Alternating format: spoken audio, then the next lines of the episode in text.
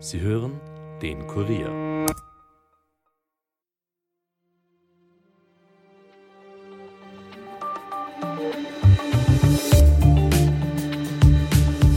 Eine Zugreise von London nach Barcelona.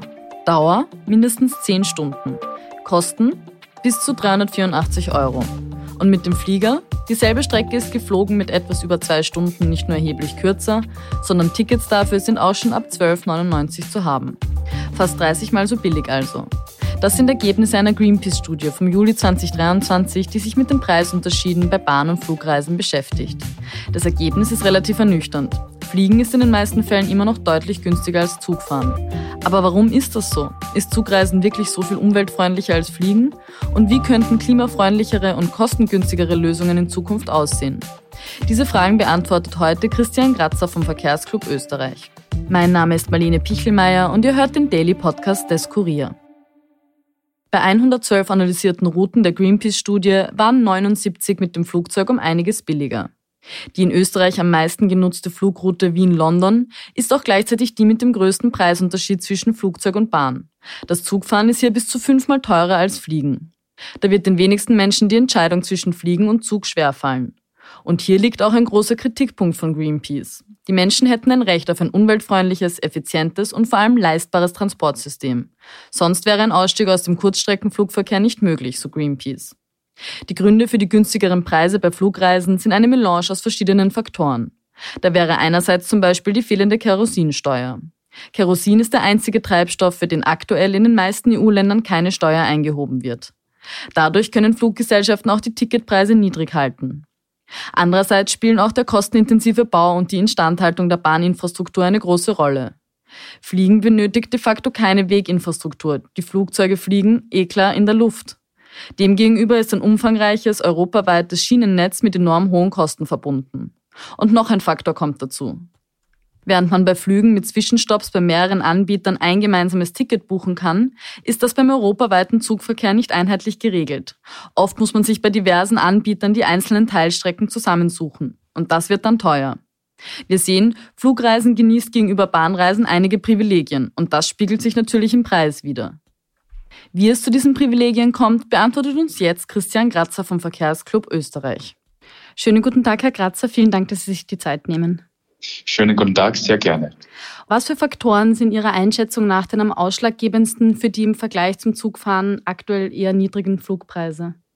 Ja, es sind mehrere Faktoren, aber ganz wesentlich ist natürlich äh, die Steuerbegünstigung, die es für den Flugverkehr gibt.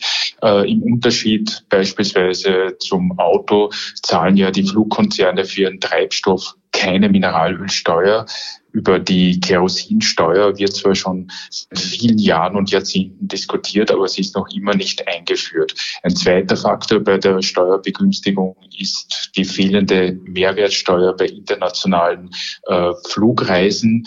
Die EU-Kommission hat das vor der Covid-Pandemie einmal berechnen lassen und das hat ergeben, dass allein innerhalb der Europäischen Union diese Steuerbegünstigungen pro Jahr rund 70 Milliarden Euro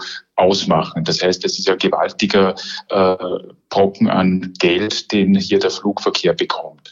Ein zweiter Teil ist auch, dass im Flugticketpreis nicht all das enthalten ist, was das Fliegen kostet. Das bezieht sich einerseits jetzt auf Umwelt- und Gesundheitsschäden, die der Flugverkehr verursacht, aber nicht dafür bezahlt. Also die fehlende Internalisierung externer Kosten, äh, sagen da die Verkehrswissenschaftler dazu. Und ein zweiter Preis jetzt aus äh, ein zweiter äh, Bereich aus äh, Kundensicht, beispielsweise für Gepäck muss oft zusätzlich bezahlt werden. Das ist auch im Ticketpreis nicht immer sofort erkennbar.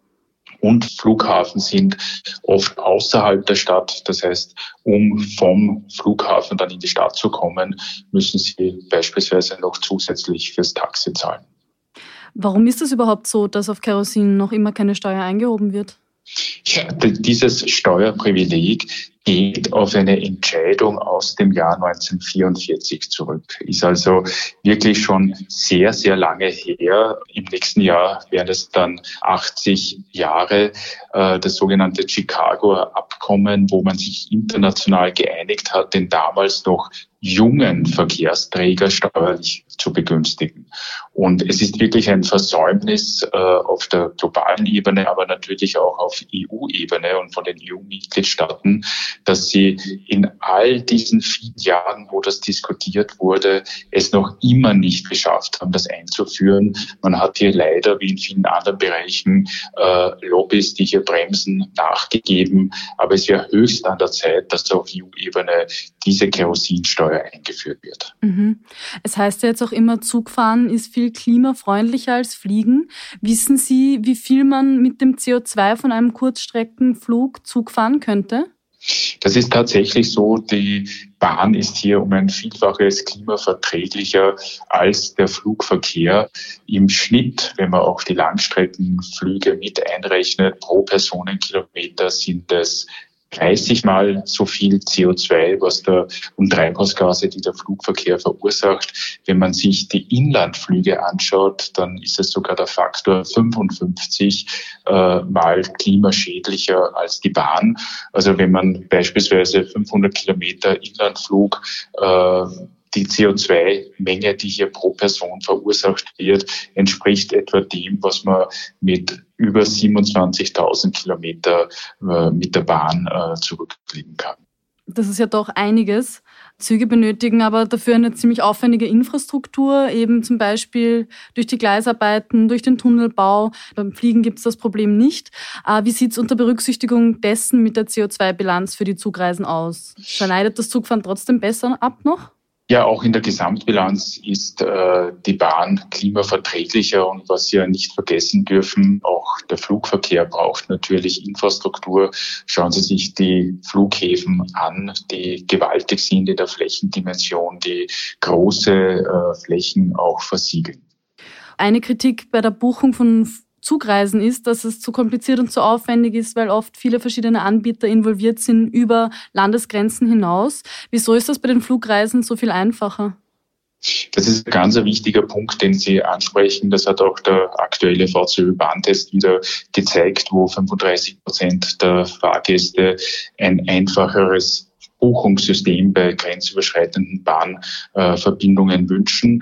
Äh, Im Flugverkehr, äh, der ist doch im Verhältnis im Vergleich äh, zu den Bahn, zum Bahnverkehr jünger. Und hier hat man von Anfang an natürlich beim Flugverkehr auf ein international äh, gängiges System äh, gesetzt. Und es hat sich international eben bewährt, dass man hier einheitliche Standards, sowohl was die Technik angeht, als auch die Bezeichnung beispielsweise von Flughafen etabliert.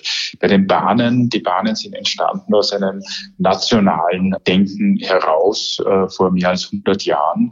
Das heißt, jeder Staat hat hier ein eigenes System geschaffen, selbst die Bezeichnung der Bahnhöfe, auch hier gibt es keinen international einheitlichen Standard.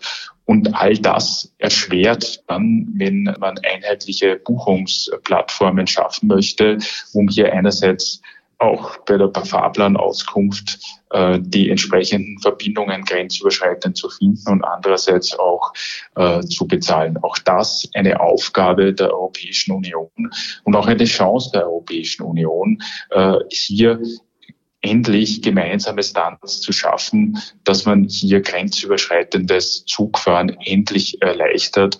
Wir sind im 21. Jahrhundert und hier wird teilweise aber nach wie vor ein national staatliches Denken äh, betrieben, das in der heutigen Zeit äh, nichts mehr verloren hat. Wissen Sie, ob es da Konzepte gibt, um das zukünftig zu verbessern auf EU-Ebene?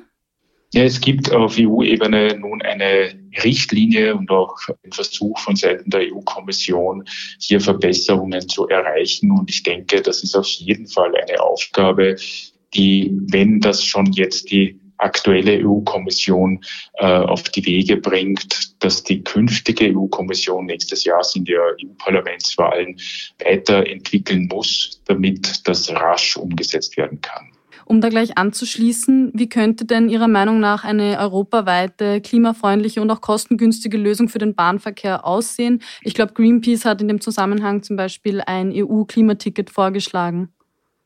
Ja, ich denke, die zentrale Aufgabe jetzt innerhalb der Europäischen Union ist es zu schauen, dass es ein deutlich besseres Angebot auch gibt, dass die Infrastruktur modernisiert wird, dass das Wagenmaterial modernisiert wird, dass es ausreichend Kapazitäten auch auf der Schiene gibt. Denn äh, das Klimaticket in Österreich funktioniert sehr gut, weil es hier auch ein dichtes Bahnnetz und auch äh, häufige Verbindungen äh, gibt und weil natürlich auch die Nachfrage da ist. Ne? Denken wir an die Pendlerinnen und Pendler, die regelmäßig mit der Bahn fahren oder denken wir auch an den zusätzlichen Freizeitverkehr. So viel grenzüberschreitende, also dass eine Einzelperson so häufig grenzüberschreitend mit der Bahn unterwegs ist, ähm, diese Nachfrage wird es nicht geben. Also das heißt, wichtiger als ein Klimaticket auf EU-Ebene ist es wirklich ein EU-weit gut ausgebautes Bahnnetz äh, und eben, wie wir schon vorher gesagt haben,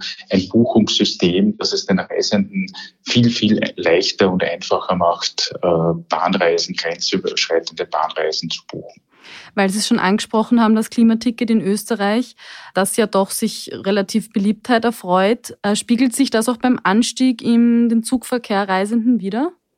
Das ist sicher auch mit ein Faktor, dass hier mehr mit der Bahn gefahren wird. Äh, wir haben das auch beim aktuellen äh, VCÖ-Bahntest abgefragt. Hier haben hier wurden 9.650 Fahrgäste in den Bahnen von also in, in den Zügen von zehn Bahnunternehmen österreichweit befragt.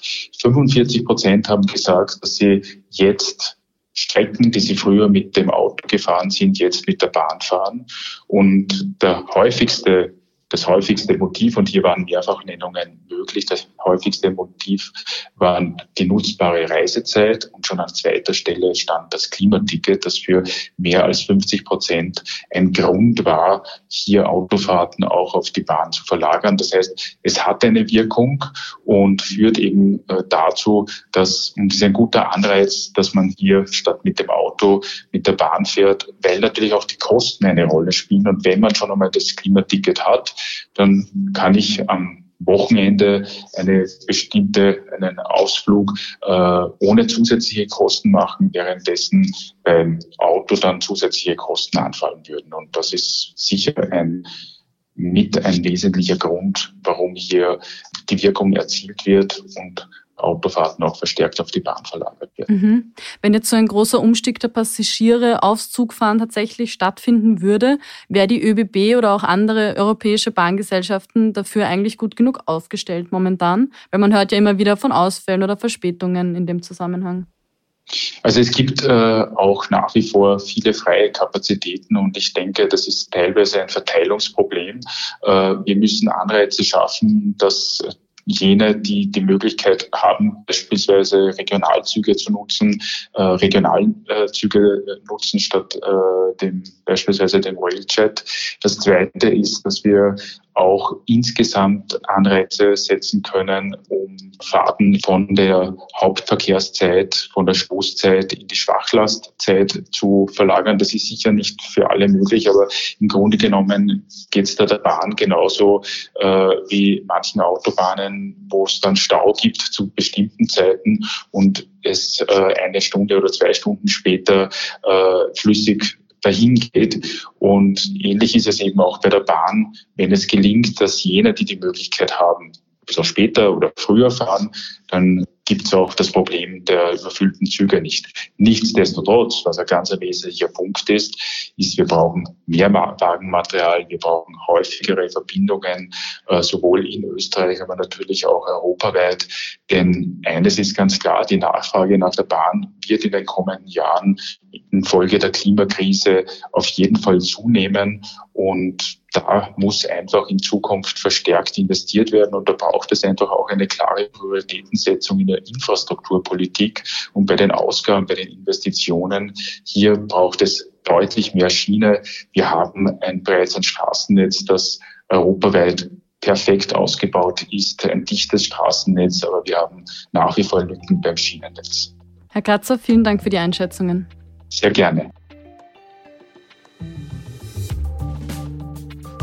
Und damit sind wir auch schon am Ende der heutigen Folge angelangt. Ton und Schnitt von Dominik Kanzian. Wenn euch der Podcast gefällt, abonniert uns doch auf Apple Podcasts oder Spotify und empfehlt uns gerne euren Freunden. Ich wünsche euch einen schönen Abend und bis bald, eure Marlene.